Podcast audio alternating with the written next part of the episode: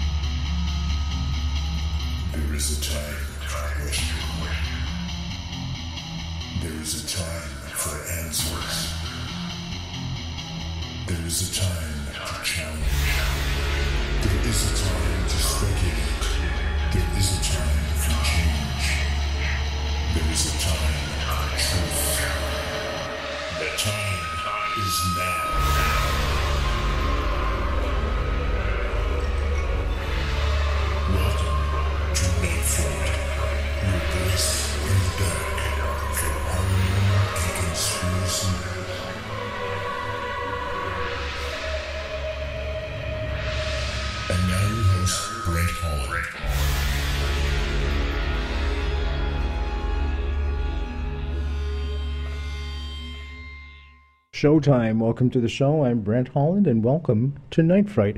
And if you've been listening to part one of the show, welcome back to Night Fright. Peter Levenda is here tonight. Just let me read something from his book called Sinister. There we go. Sinister Forces, and um, it's pretty darn chilling, folks. Uh, he's got a trilogy out, and this is from book three, which is called The Manson Secret. And it says terrorism, by contrast, is the new witchcraft. Terrorists are aligned against all states, and thus are rebels everywhere and despised everywhere. They attack culture and not military targets to maximize the fear factor. Terrorist cells are the modern equivalent, are you ready for this? Of the witches' coven. And the Patriot Act is the equivalent of the Spanish Inquisition. Peter Levenda, folks, and the books are called Sinister Forces. There is three of them. Number one, number three, number two. Welcome back, Peter. Thanks for joining us once again and sticking around for the second hour. Where we left off, Bobby Kennedy had just been assassinated by Sirhan Sirhan. Um, you attended the funeral in the church, and That's just right. gotten out of your limousine, and you were ushered right away in because the Secret Service, of course, as you pulled up in the limousine, thought you were part of the entourage. Can you pick it up for us right there? Sure, it was. Uh, it's one of those things that have stayed with me, of course, my whole life. Why wouldn't it? Yeah. It was uh, probably. A, I mean, I was graduating high school that month, you know, um, so it's kind of sticks with you. You you're ushered into the church immediately, and I'm thinking we're going to sit somewhere in the back. Um, you know, the place is crowded. I mean, every political leader in the country is there. Uh, it, the security was the tightest New York City had ever known. This is the second Kennedy to be assassinated. Yeah. So you can't imagine the the tension that existed there, and yet Only- they screwed up Only three months, folks, after Martin Luther King, by the way. exactly. April 4th, 1968. Bobby, June 6th, 1968. So what happens is you are ushered into the church by the Secret Service. I mean, they were they had fallen down on the job that day. There's no way we should have gotten into the church. We were two high school kids in in homemade, you know, priest costumes. I mean, come on. Um, but I guess we looked legitimate enough, and um, we got in. And instead of putting us, you know, in the back somewhere, um, they assumed that we were dignitaries, and they sat us inside the sanctuary. Really? So we are sitting there with all of the cardinals and archbishops from different religious denominations in New York, including the head of the Greek Orthodox Church, Archbishop Iakovos, uh, at that time, who is sitting across from me and glaring because I'm dressed like he is, but he has no clue who I am. Um, and you have to remember too at this point, I or have to know at this point, I didn't have a beard in those days. Uh, I could have been a nun, as far as anybody would know. I mean, I'm wearing a hat with a veil, you know, so anything could be possible. And so my friend is on the other side. They, they put us on either side, you know, one on one side of this of the altar, one on the other side. So we're inside the communion rail. We're right where all the action is. And uh, behind me is standing um, Andy Williams, the singer. The singer. Very good friend with Bobby. Yep. And Andy is a little nervous about all of this. And because of where I'm sitting, because I'm at the edge of, uh, of the pew, the last one in, um, he'll come up to me and tap me on the shoulder and say, Am I on yet? Um, and I would have to tell him no. I mean, I had the, the, the, the schedule in front of me. And he was going to sing the Battle Hymn of the Republic. It was a very famous moment in the funeral. And he was just waiting for, you know, he didn't know how this mass thing, you know, worked, I guess. So we're going through the entire mass, the entire ceremony. Um, and finally, the ceremony is over. Um, and we're told to rise and we're going to go out of the church right down the center aisle. Uh, if you've been to St. Patrick's Cathedral, it's a very impressive place. They have huge bronze doors at the very end, and it faces across to Rockefeller Center. There's Atlas holding the world. All of this is there. Uh, you have um, the Hallelujah Chorus. Leonard Bernstein's going to conduct it. He's in the choir loft. I mean, this is just everybody that you can imagine. And it turns out because my friend and I were the last ones in, we're the first ones out. So we're going to lead the procession out of the cathedral. Two high school kids who had not yet graduated are going to lead the procession out, and we're complete frauds. We could have been carrying a bomb in those hats. You know, I mean, I, I don't understand how that happened. I really, really don't. And anyway, we get up and we're leading the procession out of the cathedral. The door is open. Andy Williams is singing the Battle Hymn of the Republic, and then after that, uh, Leonard Bernstein goes in and does his his Hallelujah chorus uh, from Handel, Handel's Messiah. So for me, it was my graduation. The door is open. There's Atlas holding the world. I'm I'm fine with this, but I want to get out of there really quickly. You know, I take a turn. My friend takes a turn. We meet at a prearranged place underneath the church. We're trying to get out, and of course, we run into everybody else who's trying to leave secretly, including Rose Kennedy. A quick aside: Were you emotional when Ted Kennedy gave that wonderful speech about his brother? Oh, it was absolutely very, very moving. He quoted George Bernard Shaw, of course, uh, one of Bobby Kennedy's favorite quotations. You want to tell people where that's from? Because I was unaware of that till I read your book. yeah. Um, well, the quotation is let me remember, see how it, how it is. Uh, some people uh, dream things that, uh, some people see things the way they are. Uh, I dream things that never, uh, some people see things the, the way they are and say, why? I dream things that never were and say, why not? Why not? Yeah. It's a beautiful quotation. It's from George Bernard Shaw, but it's the words of the devil. Isn't that wild? Which is, a lot of people don't realize that. That's the devil in, uh, in the George Bernard Shaw play. So it's, it was very, very strange and uh, moving on the one hand and nerve wracking on the other. At any moment, I think I'm going to be arrested. Yeah. You know, it was not my intention to go into the sanctuary. I just thought I'd gate crash kind of and hanging out towards the back. Uh, but we went right up front, and that was very, very strange. I will tell you, I've contacted the Robert F. Kennedy Foundation. I've contacted a lot of people, uh, photographers, and everybody else, television stations. Nobody has any of the film footage of that funeral. There are tiny snippets, especially of uh, Ted Kennedy right. with his eulogy. Yeah.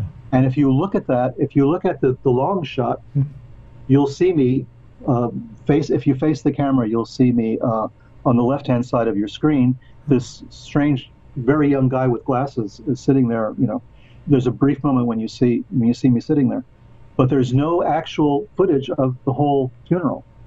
And I've searched like mad. I've done internet searches. I've done everything. And the Bobby Kennedy people told me, if you find it, let us know. There's not even any still photographs. Really? So I don't know what happened to all of that. I think, you know, it's possible at some point the Secret Service said, "Who are these two schmoes walking down the aisle?" You know, uh, I mean, this is an, embarrass- an embarrassment, of course, but people did see us on, on local New York television because they told us they saw us. So I know I know we were filmed, and I know obviously we were filmed. There were Klieg lights everywhere, you know, so we were being photographed and filmed. But it's really hard to find that footage. Anyway, so we leave the church and we run into a couple of very strange looking bishops who hand us some cards from another church. Uh, they invite us to go down and to visit them in the Bronx. And this is the American Orthodox Catholic Church. Uh, and my friend and I do this. Why not? And so we go and visit the church and we get involved with them. Vladimir Propheta is the leader. He's a former Ukrainian priest, uh, Ukrainian Orthodox priest who founded his own denomination. He's the guy working with J. Edgar Hoover. He told me quite bluntly that he had CIA and FBI on his board of directors. He was very open about that. He said that had Dewey won the election against Truman, right. he would have been the White House chaplain. Oh, man. He was a strong, very strong anti communist, virulent anti communist. And in those days, being an anti communist gave you a lot of uh, credibility in a lot of places and gave you a lot of context. He would go on. Um, Oh, it's okay, Peter. Keep going. Yeah, I lost you there for a second. Yeah, I don't know what happened. He would there. go on television with another um, bishop from the Ukraine, and they would talk about um, the Katyn Forest massacre. They would talk about various uh, atrocities that the communists had perpetrated, and they would talk that up a great deal. Um, so he was very he was on you know, national television doing this Propheta for a while in the 1950s. So he was a very strong anti-communist, and uh, very well known for that. And uh, for that reason, he was so well connected in New Jersey politics, as a matter of fact, that he thought he was going to deliver the state of New Jersey for for Dewey. So this is uh, the kind of you know situation that was going on at the time. And when I met Propheta, he was still very active in uh, in politics. He was still very active um, with intelligence operations. There were people going in and out of that church from foreign countries. Um, we had Italians come in and people from the Italian consulate would show up as as we made them a bishop. There was nobody else in the place. We had no parishioners. There was no there was nobody actually coming into the church on Sundays. Nothing. It was an empty building. You know, it was a church, but it was relatively en- empty. So um, at one point, we had a guy from Nigeria come into the come into the show, into the mm-hmm. show, to the church. Well, it was a show. Yeah. Um, he was um, the holy prophet Oluya. The holy prophet Oluya was um, a guy from Nigeria, but he was on the Nigerian side of the Biafran Civil War. Nobody remembers this very much, but there was a place in Nigeria called Biafra. Uh, it was very heavily Catholic. Oluya came from the anti Catholic contingent, and he came over to be consecrated a bishop and go back with the sort of papal blessing, if you will, and whatever other resources America was going to throw behind him. Um, I didn't know if this guy was even a Christian. You know, Holy Prophet Oluya. He showed up. I picked him up at the airport, at Kennedy Airport, and this guy was a complete dashiki African garb and the whole thing. Very strange guy. But we made him a bishop, turned him around, and sent him back. So a lot of strange things were going on in those days. Um, a lot of strange people came in and out. I saw at one point FBI showing up with their wingtips and their you know, blue suits and white shirts. I mean, they were hard hard to miss. Uh, they would go in behind closed doors and have discussions, and all kinds of things went on with that particular church. Um, but at that time, 1968, the, the Garrison investigation is still ongoing. Yep. You know, and they're talking to David Ferrie, they're talking to Jack Martin, and you know, unbeknownst to me, he was obviously talking to Archbishop Propheta, my boss in the operation. So I didn't spend very long with them, about a year uh, before I thought this just was just too weird. I'm out of here, and uh, I, I left. But this is the point that I think I have to make about all this is that I was there at the church. I understood there was this underground thing that was taking place. And then later, when the um, the Warren Commission stuff came out, uh, later when the House subcommittee assassinations material started coming out, I started looking through it and began to realize slowly that I actually had been on the periphery of this all this time and that I could have helped Jim Garrison understand what was taking place. I don't think he would have for a moment believed that these so called bishops were part of a covert operation, mm. intelligence operation taking place in the United States. So, how does Sirhan Sirhan work into all of this now? Well, yeah, this is this is the problem. Yeah. Sirhan Sirhan, oh, as as I, I, mentioned, was very involved in occultism. Mm-hmm. He was involved in all sorts of strange things. He was involved in hypnosis.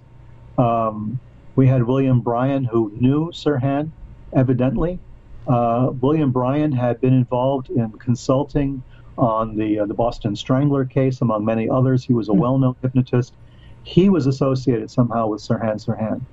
Um, there was this belief that Sirhan had been hypnotized Yes. Because after the assassination, he had no memory of what he did. Mm-hmm. After he was convicted of the assassination, he didn't. He never said he didn't do it.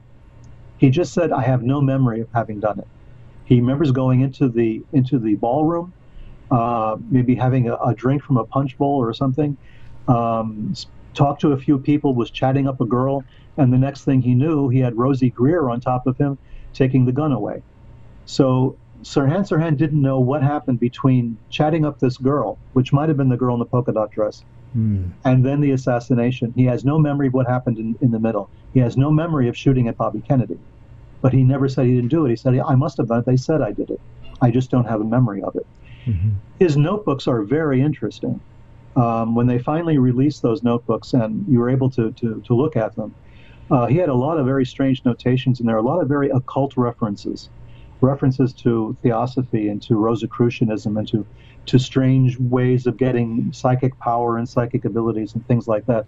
So there was a lot in the notebooks that uh, made me think he was up to something. I was going to ask you, do you did he ever recall writing those passages? Um, what was it? Murder. Bobby must die. Bobby must die. Bobby over and over and over. RFK must die. RFK, RFK must die. Yeah. yeah. Over and over and over again. No, and then pay to the order of, pay to the order of, yeah. over again as well. Um, those two sentences were were always there. Um, he had no memory of this. He had no memory of wanting to kill Bobby Kennedy. Hmm. So he was just there. He was, uh, you know, he was a, a, convenient kind of patsy for this, or he was a Manchurian candidate. He was somebody who had been programmed to kill the president in one of those hypnosis sessions. Maybe it was William Bryant. Maybe it was somebody else who was consulting for the government. But somebody was involved in this kind of attempt to create a programmed assassin. And to me, you know, I'm looking at the Sirhan material even now, years and decades after the fact and talking to people who have been part of Bobby Kennedy's detail and all the rest of it, mm-hmm. they have the feeling that, that Sirhan is telling the truth. He has no memory of what happened. Maybe he was there uh, to kill the president. He doesn't know. Um, but he didn't have any animosity against Bobby, no more than anybody else. He was a Palestinian. Of course, he was. Uh, he had sort of very strong feelings about Israel, but he and his family had moved to California. They were living a, a relatively good life in California. Um, so nobody understands what motivated him to do this. He looked like he was picked for that reason. He was a Palestinian. Um, his involvement in occultism was, you know, evidence of a deranged mind, perhaps, and a little hypnosis, and he was pushed in that direction. It's quite possible. And to this day, he's still incarcerated, folks. Although he's been up for parole, I think ten or twelve times now, and all, and every time he's been refused parole at this point. So I don't know if you'll ever see the light of day. Well, uh, the, just one one aspect then after the Sirhan Sirhan killing or the, the, Bobby Kennedy assassination, the Process Church that we mentioned dropped yeah. out of sight. So they just dropped out of sight out of California. They suddenly decided it was too hot to stay in California. Um, there were intimations that process members might have been involved.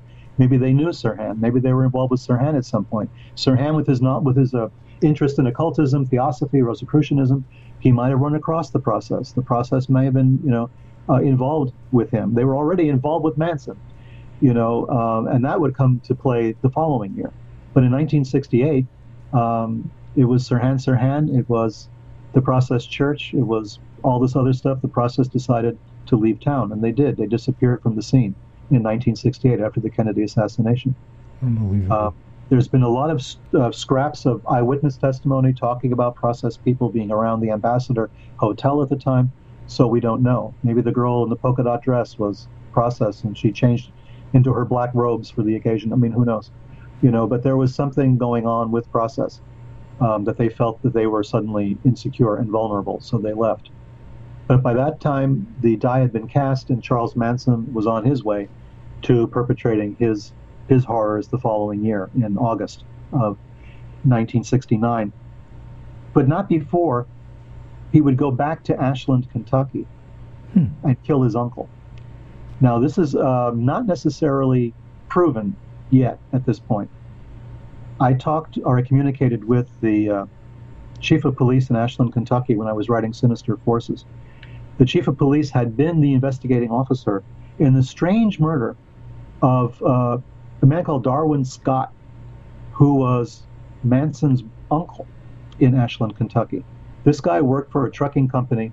He didn't show up um, for work one day. His coworker went to his apartment to find him and found that he'd been stabbed to death in his apartment. The crime has never been solved. It's still open to this day, according at least until uh, Sinister Forces was published, because I was in mm-hmm. contact with the chief of police, and he had been the investigating officer. He told me bluntly the case is still open, which is why he couldn't give me any more information about it, and mm-hmm. I was desperate to find out more details. But in a small town like Ashland, you know, once again, mm-hmm. it's a small town, and in 1968 to 69, I forget the exact date, but Darwin Scott was murdered. Uh, and who did they see in the vicinity but a man they called the preacher, who was traveling with an entourage of young women? I mean, they described basically Manson. Yeah.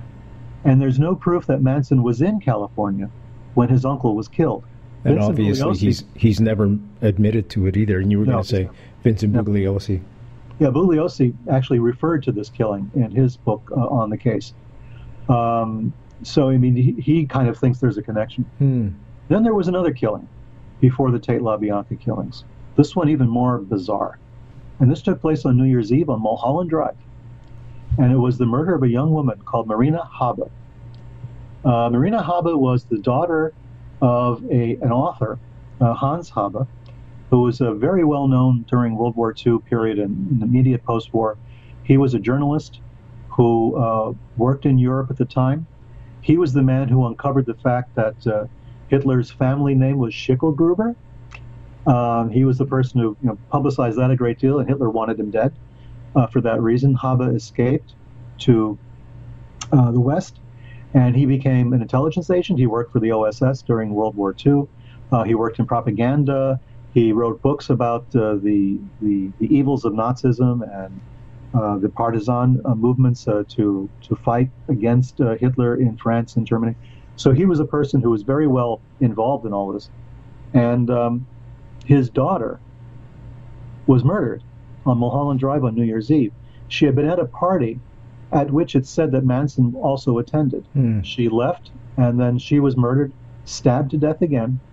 Uh, very much like the Tate LaBianca killings, very much like the, the, the, the Scott murder in Ashland, Kentucky, and uh, you know left I mean left for dead. She died there, and her father was an intelligence agent, and she was the daughter.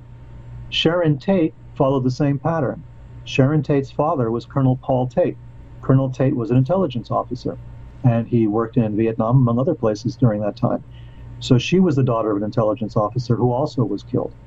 Um, I don't know if there's a pattern there, but when things like that start to pile up, you start to wonder what all this means. Well, it's starting to look like Charles Manson and his family were outsourced, if you will, to take care of perhaps some problems that the CIA or intelligence in general was having with some of these people. I believe they were outsourced. I don't think that the Tate LaBianca killings were um, sort of accidental. I mean, we know that Manson knew the address on Cielo Drive where Sharon Tate and Roman Polanski lived. Um, and uh, he had been there once before when Terry Melcher lived there. Terry Melcher is related to Doris Day. It's a whole Hollywood thing. Uh, but Terry Melcher was there, and Manson had visited Melcher, trying to get Melcher interested in his music. You know, Manson during this entire time was writing music. He gets friendly with the Beach Boys. I mean, they actually hang out together, the Beach Boys and Manson, and the Beach Boys record one of Manson's songs, and it's called Bluebird Over the Mountain. Oh man. Ring a bell? Yeah, you mean that guy's getting royalty money? Well, I don't know. It could be. But Manson wrote the song. There's no doubt about it. They changed the words a little bit because Manson's words were a little too drastic. Um, they ch- Manson's lyric, one of his lyrics was, "Never learn not to die," Uh-huh. which the Beach Boys changed to "Never learn not to love," uh, which probably you know aggravated Manson no end. But otherwise, the song was pretty much kept the way it was, and it's "Bluebird Over the Mountain." And the reason why that has resonance for me, I really feel sorry for your listeners. They must be really going nuts at this point. But the reason this has resonance for me is the term Bluebird, because Operation Bluebird was the CIA's very first mind control operation. It was the forerunner of MK Ultra. It was born in 1950 out of the Korean War when everybody was afraid that the Koreans were, they had some weird mystical powers and they were brainwashing American troops. So they developed something called Operation Bluebird. And this was to counteract the effects of the brainwashing to find out if they could do it. So Bluebird to me always has that resonance. When I see Bluebird, I, I start to wonder what that's all about. And then and it evolved into MK Ultra. Well, it goes right into MK Ultra, and the reason why I think there's a connection, and you know, you'll think I'm crazy by this point, I'm sure, but uh, there was a play um, about the Bluebird, um, which was written by a Belgian mystic and Nobel Prize winner, by the way, called Maurice Maeterlinck. And he wrote this famous play about the bluebird. And it's it's a strange little play. It's two little kids. I think it's on Christmas or something. They're looking for the bluebird of happiness, which sounds bucolic and sounds, you know, pretty saccharine if you think about it, until they start going on their adventures looking for the bluebird of happiness. And they run into all kinds of strange people and strange places and strange things. Um, and then they come back and they realize the bluebird was al- always at home. They had never had to leave. It was always there. Hmm. Uh, spoiler alert. But this play was produced a long time ago. Uh, Maeterlinck was a friend of Stanislavski, the famous, uh, you know, theoretician of the stage and theater. It later became a movie starring Jane Fonda and a lot of other people, um, and was filmed in Russia. Hmm. Was one of the first films, Hollywood films, made in Moscow during a kind of brief lull in the tensions between the two countries. Um, there's just so much strangeness about that about that uh, story of Bluebird that I thought it was deliberately chosen by Dulles to be the project name. Allen Dulles, folks, the head of the OSS, and uh, then he became CIA. later CIA. Sorry. Yeah. Yeah. Sorry about that. I'm dropping names, forgetting that I should do some background. But That's yes, Allen Dulles of CIA. Yes. So it it seems to me that this was a deliberate uh, selection. And why would they be thinking about Maurice Maeterlinck? Um, a very, you know, I mean, these days no one's really uh, has heard of him.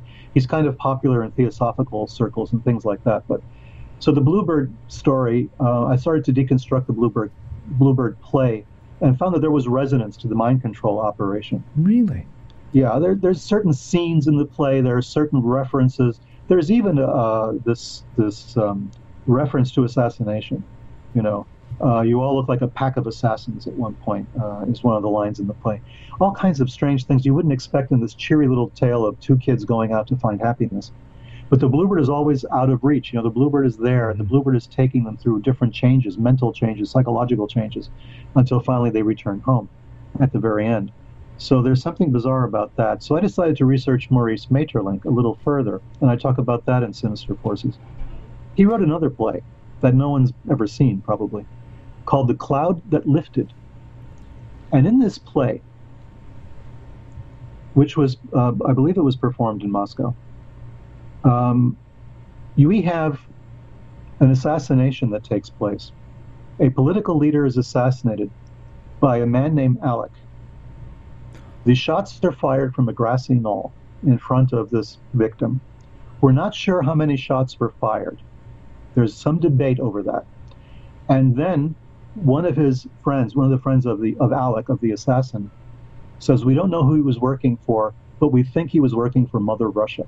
Huh. This is all in a play that was published before Jack Kennedy was even born. Oh my God.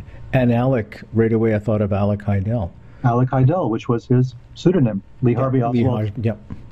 yep uh, when he was first arrested. Holy moly, Peter. Yeah. Peter Levenda, folks, uh, you've got to get these books you got to get these books, folks. Sinister, uh, Sinister Forces. There's three of them. I'm going to grab the other one right now. www.nightfrightshow.com. Just click on tonight's guest book covers. Order the books. You're going to be amazed at how all this connects. Okay, some more connections. Uh, well, one more thing, just okay, before we, we, drop it. Just I'm sorry. Okay. Okay. I found that play in an ancient book bound with other plays in the library at the town in Rhode Island where I had the Men in Black experience. And it's only at this moment that I just put those two together. Oh. Not that they belong together necessarily, but suddenly I realized, yeah, it's, it's where I found that play. Well, do you want to hear a, a, Montreal coincidence? I don't know if it is or not. In the '60s, of course, MK Ultra folks was mind control operated by the CIA. They sourced that out to a hospital called the Allen Memorial in Montreal. There was a cafe called the Bluebird Cafe in Montreal, and somebody had decided wow. to block all the ed- exits and set it on fire. And every one of those kids, I think there was two or three hundred kids in that cafe, it was kind of a, a dance club as well, died.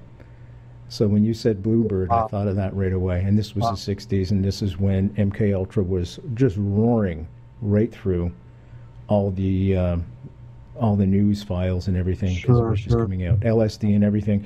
Another weird coincidence, um, also from Montreal because Lee Harvey Oswald was seen there in August 1963, uh, handing out leaflets to um, anti Castro leaflets, the same way he was seen in August 1963, handing out anti Castro leaflets in New Orleans. So, all these coincidences, there's something more going on. Okay.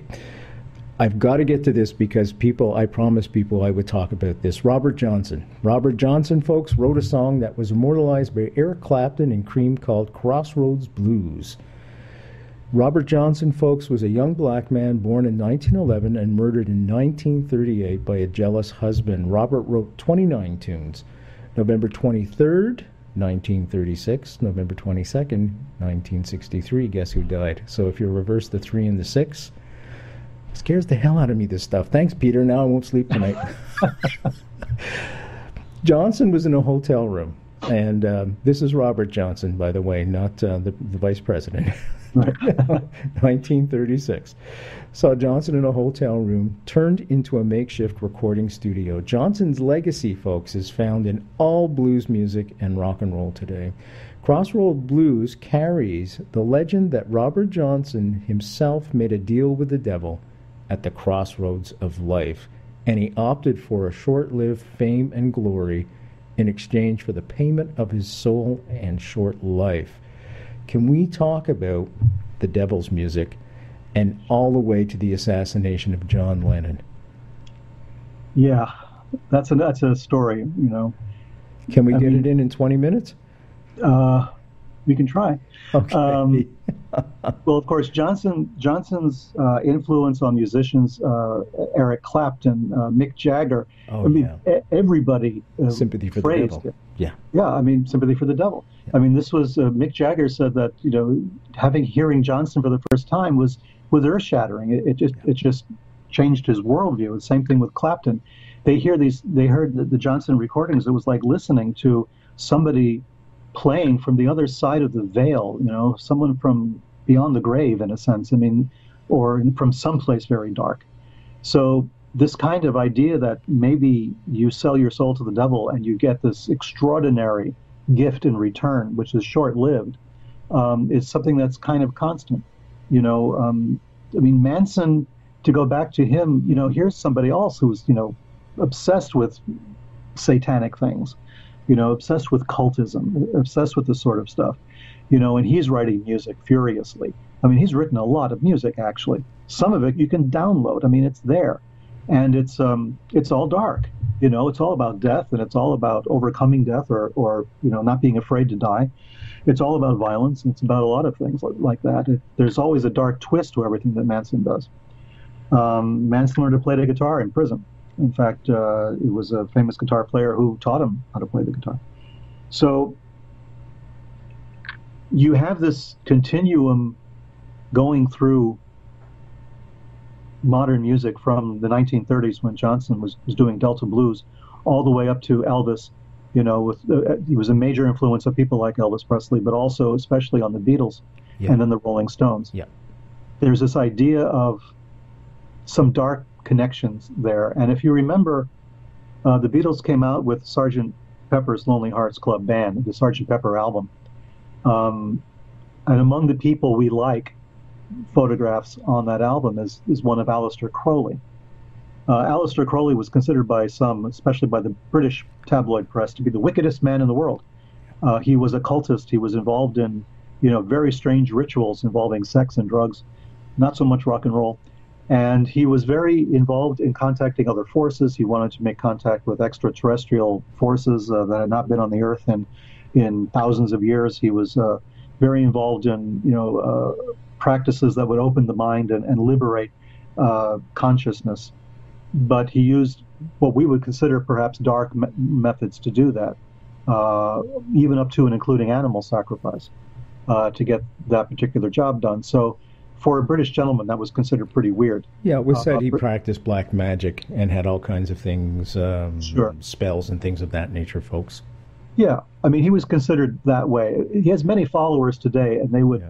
probably object to the black magic uh, uh, cognomen. But anyway, they And just to bring, um, just to let you know, Ozzy Osbourne did a song called "Mr. Crowley" in Sure. honor of Mr. Crowley. Yep.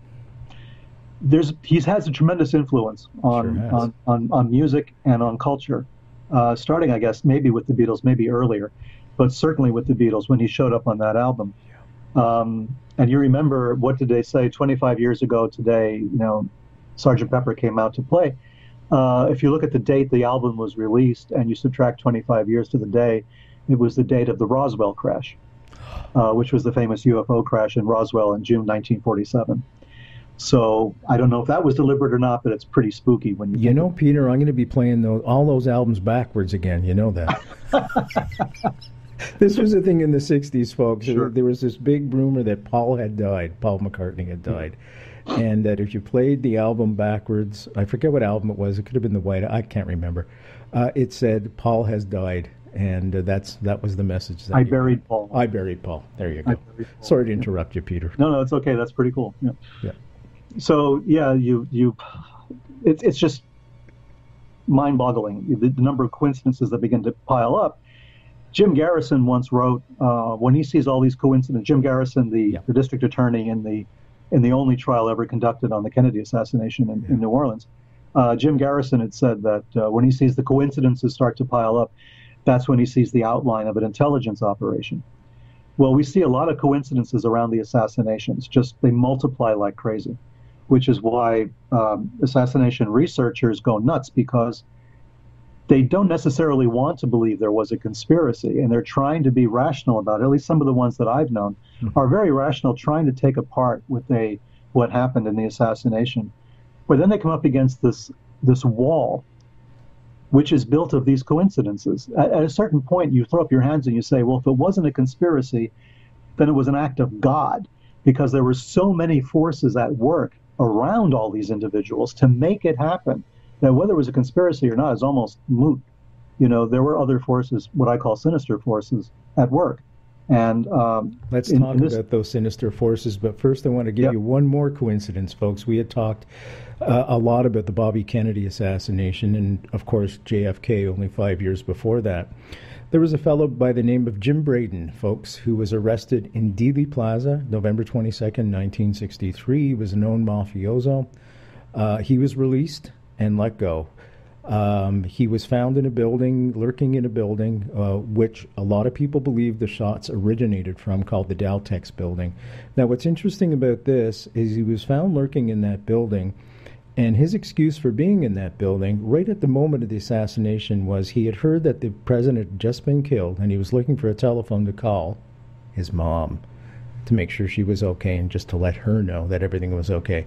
Anyways, he had been released. Fast forward, I'm giving you the Reader's Digest version, folks, as quick as I can because we're running out of time. Five years later, guess who's arrested a few blocks from Bobby Kennedy's assassination at the Ambassador Hotel? Our very own Mr. Jim Braden. There you go. So, yeah, there's another weird coincidence. Okay, let's talk about. Let me throw a few more at you. Okay, go ahead. Since you like coincidences, I got a few. they scare the bejesus out of me.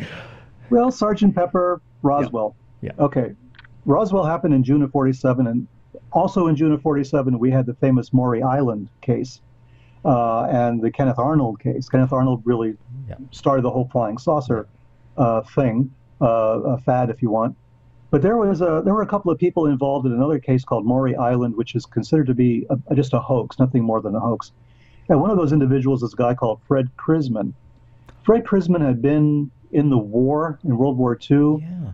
We don't really quite know under what circumstances. He claimed he was a pilot in Burma, which I suppose is possible. regardless of that, Fred Crisman was the guy involved in this particular hoax. Uh, if it was a hoax, uh, a flying saucer had fallen apart into pieces over uh, this guy in a boat with his dog, uh, killed the dog, I think, and uh, hurt his son. And there's slag and there's pieces of the UFO. And he comes back on shore and he calls his partner, Fred Crisman, and says, This is what happened. And Crisman then contacts a number of people. The Army Air Force, it wasn't yet the U.S. Air Force quite yet, the Army Air Force sends people out. They look at the slag. They interview everybody. They take the boxes of the slag back with them on their plane. Their plane crashes, and the two uh, Ar- Army Air Force officers die.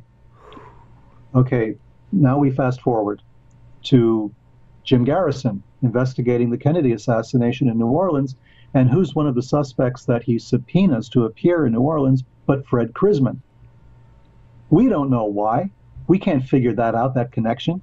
But suddenly, it was believed that Fred Crisman belonged to the Minutemen, which was a kind of a militia, a military, quasi paramilitary group. Right uh, yeah. Sort of a right wing, yeah, neo Nazi kind of operation. Mm-hmm. Um, that may have been involved in the Kennedy assassination. We know there were right wing elements that wanted Kennedy dead. Uh, there was a plot in Florida, mm-hmm. uh, for instance. Uh, right. So that's okay, strange enough, but there's another problem with this. The FBI guy who was stationed in the Pacific Northwest, who was reporting directly to J. Edgar Hoover on UFO sightings, was a guy called Guy Banister. He was the FBI guy. He was in charge of those investigations for the FBI. That's Guy right. Banister then winds up in New Orleans Book running think. his own. Excuse me? I think it's in book two. I remember Yes, reading it is. that It's- and it's making there. a circle. Yeah. Yeah. I hope it's in it's in one of the books. It so is. he then winds up back in New Orleans. He opens up his quote unquote detective agency, which is where, of course, David Ferrie, Jack Martin, Lee Harvey Oswald, Tommy Baumler of the Process Church, all of these guys hang out in that particular office. Right. So you have Guy Banister and, and Fred Crisman, they knew each other. Garrison didn't know this. Garrison didn't know these guys had been had at least crossed paths at least once. And yet here's Crisman with his very strange, murky sort of intelligence background stuff. And then there's, you know, Guy Banister, who we know was an FBI agent. We know that he was in charge of investigating UFO activity. We have his telexes to Hoover. We have his telegrams. We have his reports with his initials, WGB. We have his name, Banister. And these files that were sent to Hoover about UFOs always came under the rubric X. They were X files, literally X files. That's how it appears on the memorandum. So there's Guy Banister and Fred Crisman involved in the very first X files, also involved in some way in the Kennedy assassination, which is pretty much the X files, you know, arc. This it? is blowing my mind, folks. Peter Levenda tonight. Peter, is there something? Are we part of this big script that's already been written, and we're just pawns uh, playing parts? Is that all this is? in a way, I think it is. In a way, at least 90% of our consciousness is is on hold, essentially, until we start looking at this material and trying to make sense of it. And once we start trying to make sense of it, our lives kind of change. You know, things happen to us. Uh, we start noticing uh, coincidences more. Oh, yeah. Sometimes things happen in good ways. Uh, when I get involved in studying this material, sometimes people show up that I need to talk to that I didn't know were there. Books fall into my hands I didn't know existed. Uh, I wrote a lot of Sinister Forces while I lived in Kuala Lumpur, in Malaysia, you know, in Southeast Asia, very far away from here. And I would find books on Manson and on the Salem witchcraft trials in secondhand bookstores on side streets in towns in Malaysia. How is that even possible? But it was things that I needed when I was doing that research. You know, sometimes the coincidences are good; they're positive ones. They they actually help you out. And other times they're just strange, and you don't know what to make of them. Hmm. But the more you start to to read about this material, the more you start to concentrate on it, the more you open yourself up to another kind of way of looking at the world, and that can be dangerous if you're not, you know, a pretty commonsensical kind of guy or girl. Uh, but if you're if you're you know if you have a tendency towards paranoia and and that sort of thing, it's probably not a good idea to focus too much on this kind of material. You know, it, it uh, Are you you'll a start to notice things. Are you a believer in karma? I think it's a scientific reality, isn't it? It's sort of hmm. law of thermodynamics, or you know, or what goes up must come down, or something like that. I mean, there is a, a, an economy of energy in the universe, and I think you push in one direction, you're going to get pushed in another. So maybe that maybe it is karma. Is that script that I referred to because I wanted to give a definition of something that's laid out? Is that organic? Is that fluid? Are we making it up from a, a human consciousness, if you will, as we're going along? We can. Um, we, the thing is, we, we normally don't. We normally don't care. We're normally asleep in this world, you know, and we're in a state of, of slumber. We're sort of sleepwalking through life, I think, for the most part. It really takes a lot of strength to stop and smell the roses and, and try to figure out what's what's really going on, trying to make contact with um, with a deeper kind of reality. I think it's important for us uh, to do that. I mean, it's um, it's a script that we can participate in. Mm. We can write. I mean, look at the Maeterlinck material. Here's a guy who prefigured the Kennedy assassination, and he was a mystic. I mean, he was he was somebody who believed in spiritualism and astrology and everything else, but he won the Nobel Prize for literature at that time. Jeez. You know, so he wasn't a total psycho. I mean, this was somebody who had both feet on the ground and yet believed in this and made contact and saw an assassination happen before the victim was even born. We have the same thing with the Texas Tower sniper. You know, uh, in in the University of Austin, Texas, some years and years ago, decades ago, there was a guy who went up on top of a tower and started shooting students with a high-powered rifle. Well, somebody had written a novel about that years before, and was so specific they even got the name of the investigating officer correct. I mean, details like that were very, very clear in this in this book. He foretold that particular event before anything like that was even going to happen. So these things happen, and you can say, well, he had a psychic vision or something, but those terms really don't explain anything, do they? You know, and then you talk to a scientist and they say, well, there's no such thing. Well, maybe there's such thing as as jumping across, you know, uh, an arc of time somehow.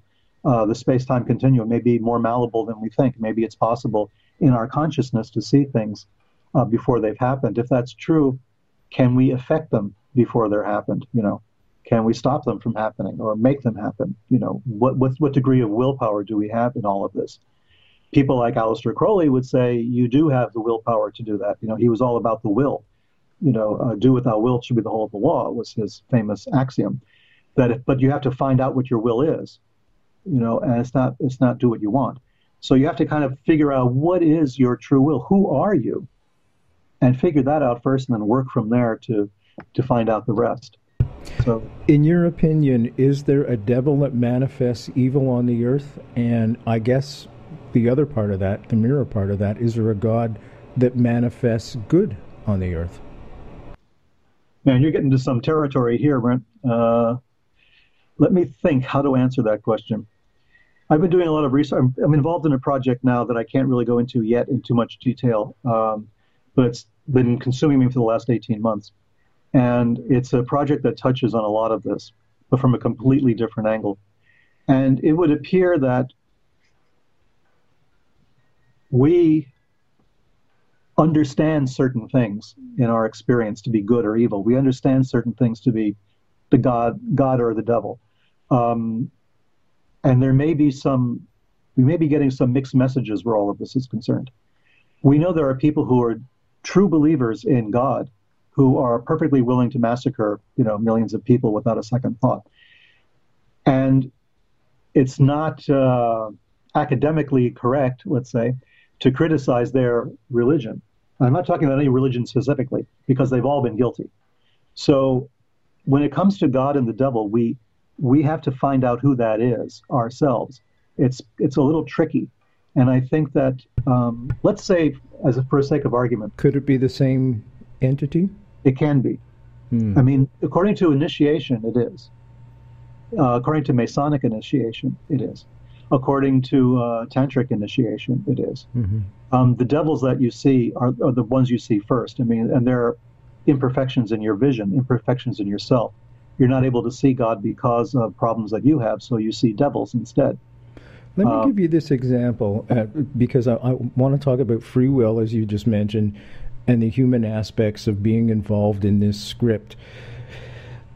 You know, the power of fire is very powerful. Um, you can use it one of two ways. You can use it to warm yourself, to light yourself, to light the way, or at the other extreme, it'll cause severe damage. You know, I'm just thinking of the poor people in Fort McMurray right now Sure. as, as the trees burn. Um, is it something like that that the human person has to be involved in order to make a decision? In other words, the energy is the same thing. It's how we use it that defines it to be good or evil. It's how we use it, and it's how other how others use it, Okay. where we're concerned as well. I think the, the, the evangelicals call this the power of discernment.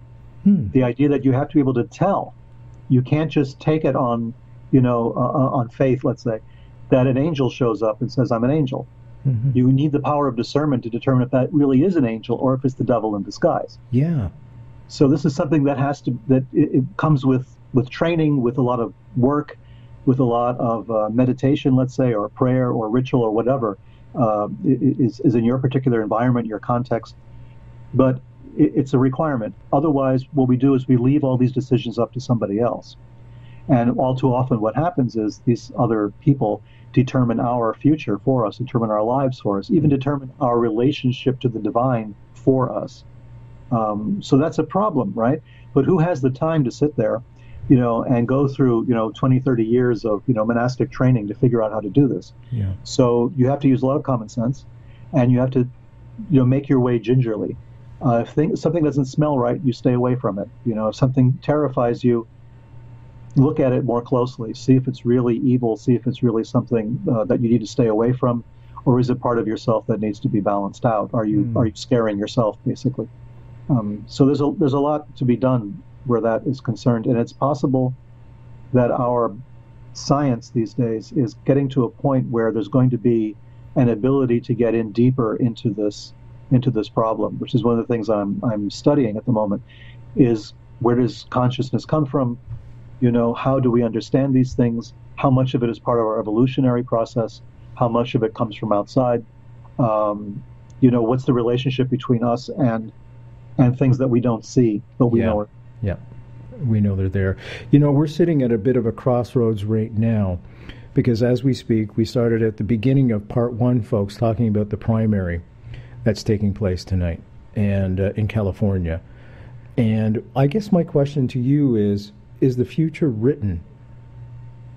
In other words, is it is it a given that one of those two people, well, I, I suppose it is, will be the next president of the United States and the consequences of that is already are already preordained or is it really a crossroads where we have to again coming back to the powers there but we have to make that decision about our future if you will yeah. i hope I that think was clear No, I understand where you're going with this. Um, It's one of those questions that I always, I always think about anyway. Um,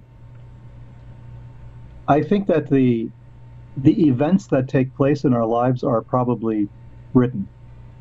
I think how we react to them, what we make of them, is not.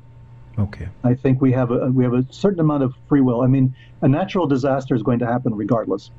Um, you know, there's going to be a tornado or a hurricane or something, and I'm down here in Florida, and the people on the West Coast are getting hit by a, a tropical storm right now. I think so. Not much we can do about that, but the way we handle it, the way we address it, the way we, the attitude we take going into it is up to us. And we can feel dejected and, and desperate and fall into depression and give up or not. And I think that's up to us. I, I don't know what's more important for us, the things that happen to us or the way we react to them. And I think that's what we have to figure out. That's always easy to say, you know. But if you're a, a small child in Darfur, this is not very good advice to give, right? Yeah. Um, so we're living in a, in a kind of an environment where we have the luxury to think about these things. And that always concerns me, you know, where there's so many people around the world who don't have that luxury, that have to react to their environment uh, for survival. Um, Every day. So, I, so there's that issue, and that's that's been part of the problem I've had my entire life, in understanding the balance between a purely spiritual path, which is sort of isolating from society, or a path of engagement with society. You know, how do you make those two things happen at the same time? And that's always, you know, in the '60s we debated this. You know, we could do the New Age peace man and just sort of turn on, tune on, and drop out, and you know, go into, you know, another world and become Buddhist monks uh, for a while, or we can become, you know, activists and write on power to the people and get out there and do something constructive. Um, and each side disliked the other and distrusted the other, and there had to be a way to do both. And doing both sounds like a big deal, like a lot of work. But I think uh, I think it's worth a try. I think so. Oh, perfect timing. Talk about a coincidence. Peter Levenda, folks. Thank you so much, Peter, for being a super trooper. Two hours. My pleasure. We'll see you next time. I'm Brent Holland from Night Fright. See you all next time. Thank you so much, Peter.